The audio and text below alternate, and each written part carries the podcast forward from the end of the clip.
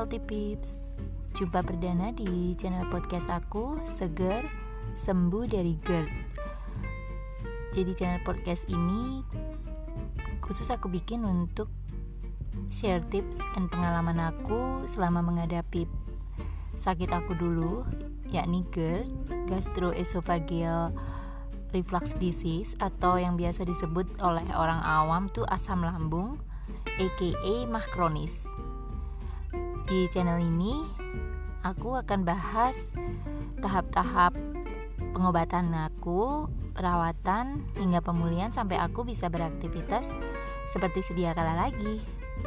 So buat teman-teman yang ingin berbagi juga atau mendapat tips-tips dari aku, stay tune terus ya. Salam semangat sehat.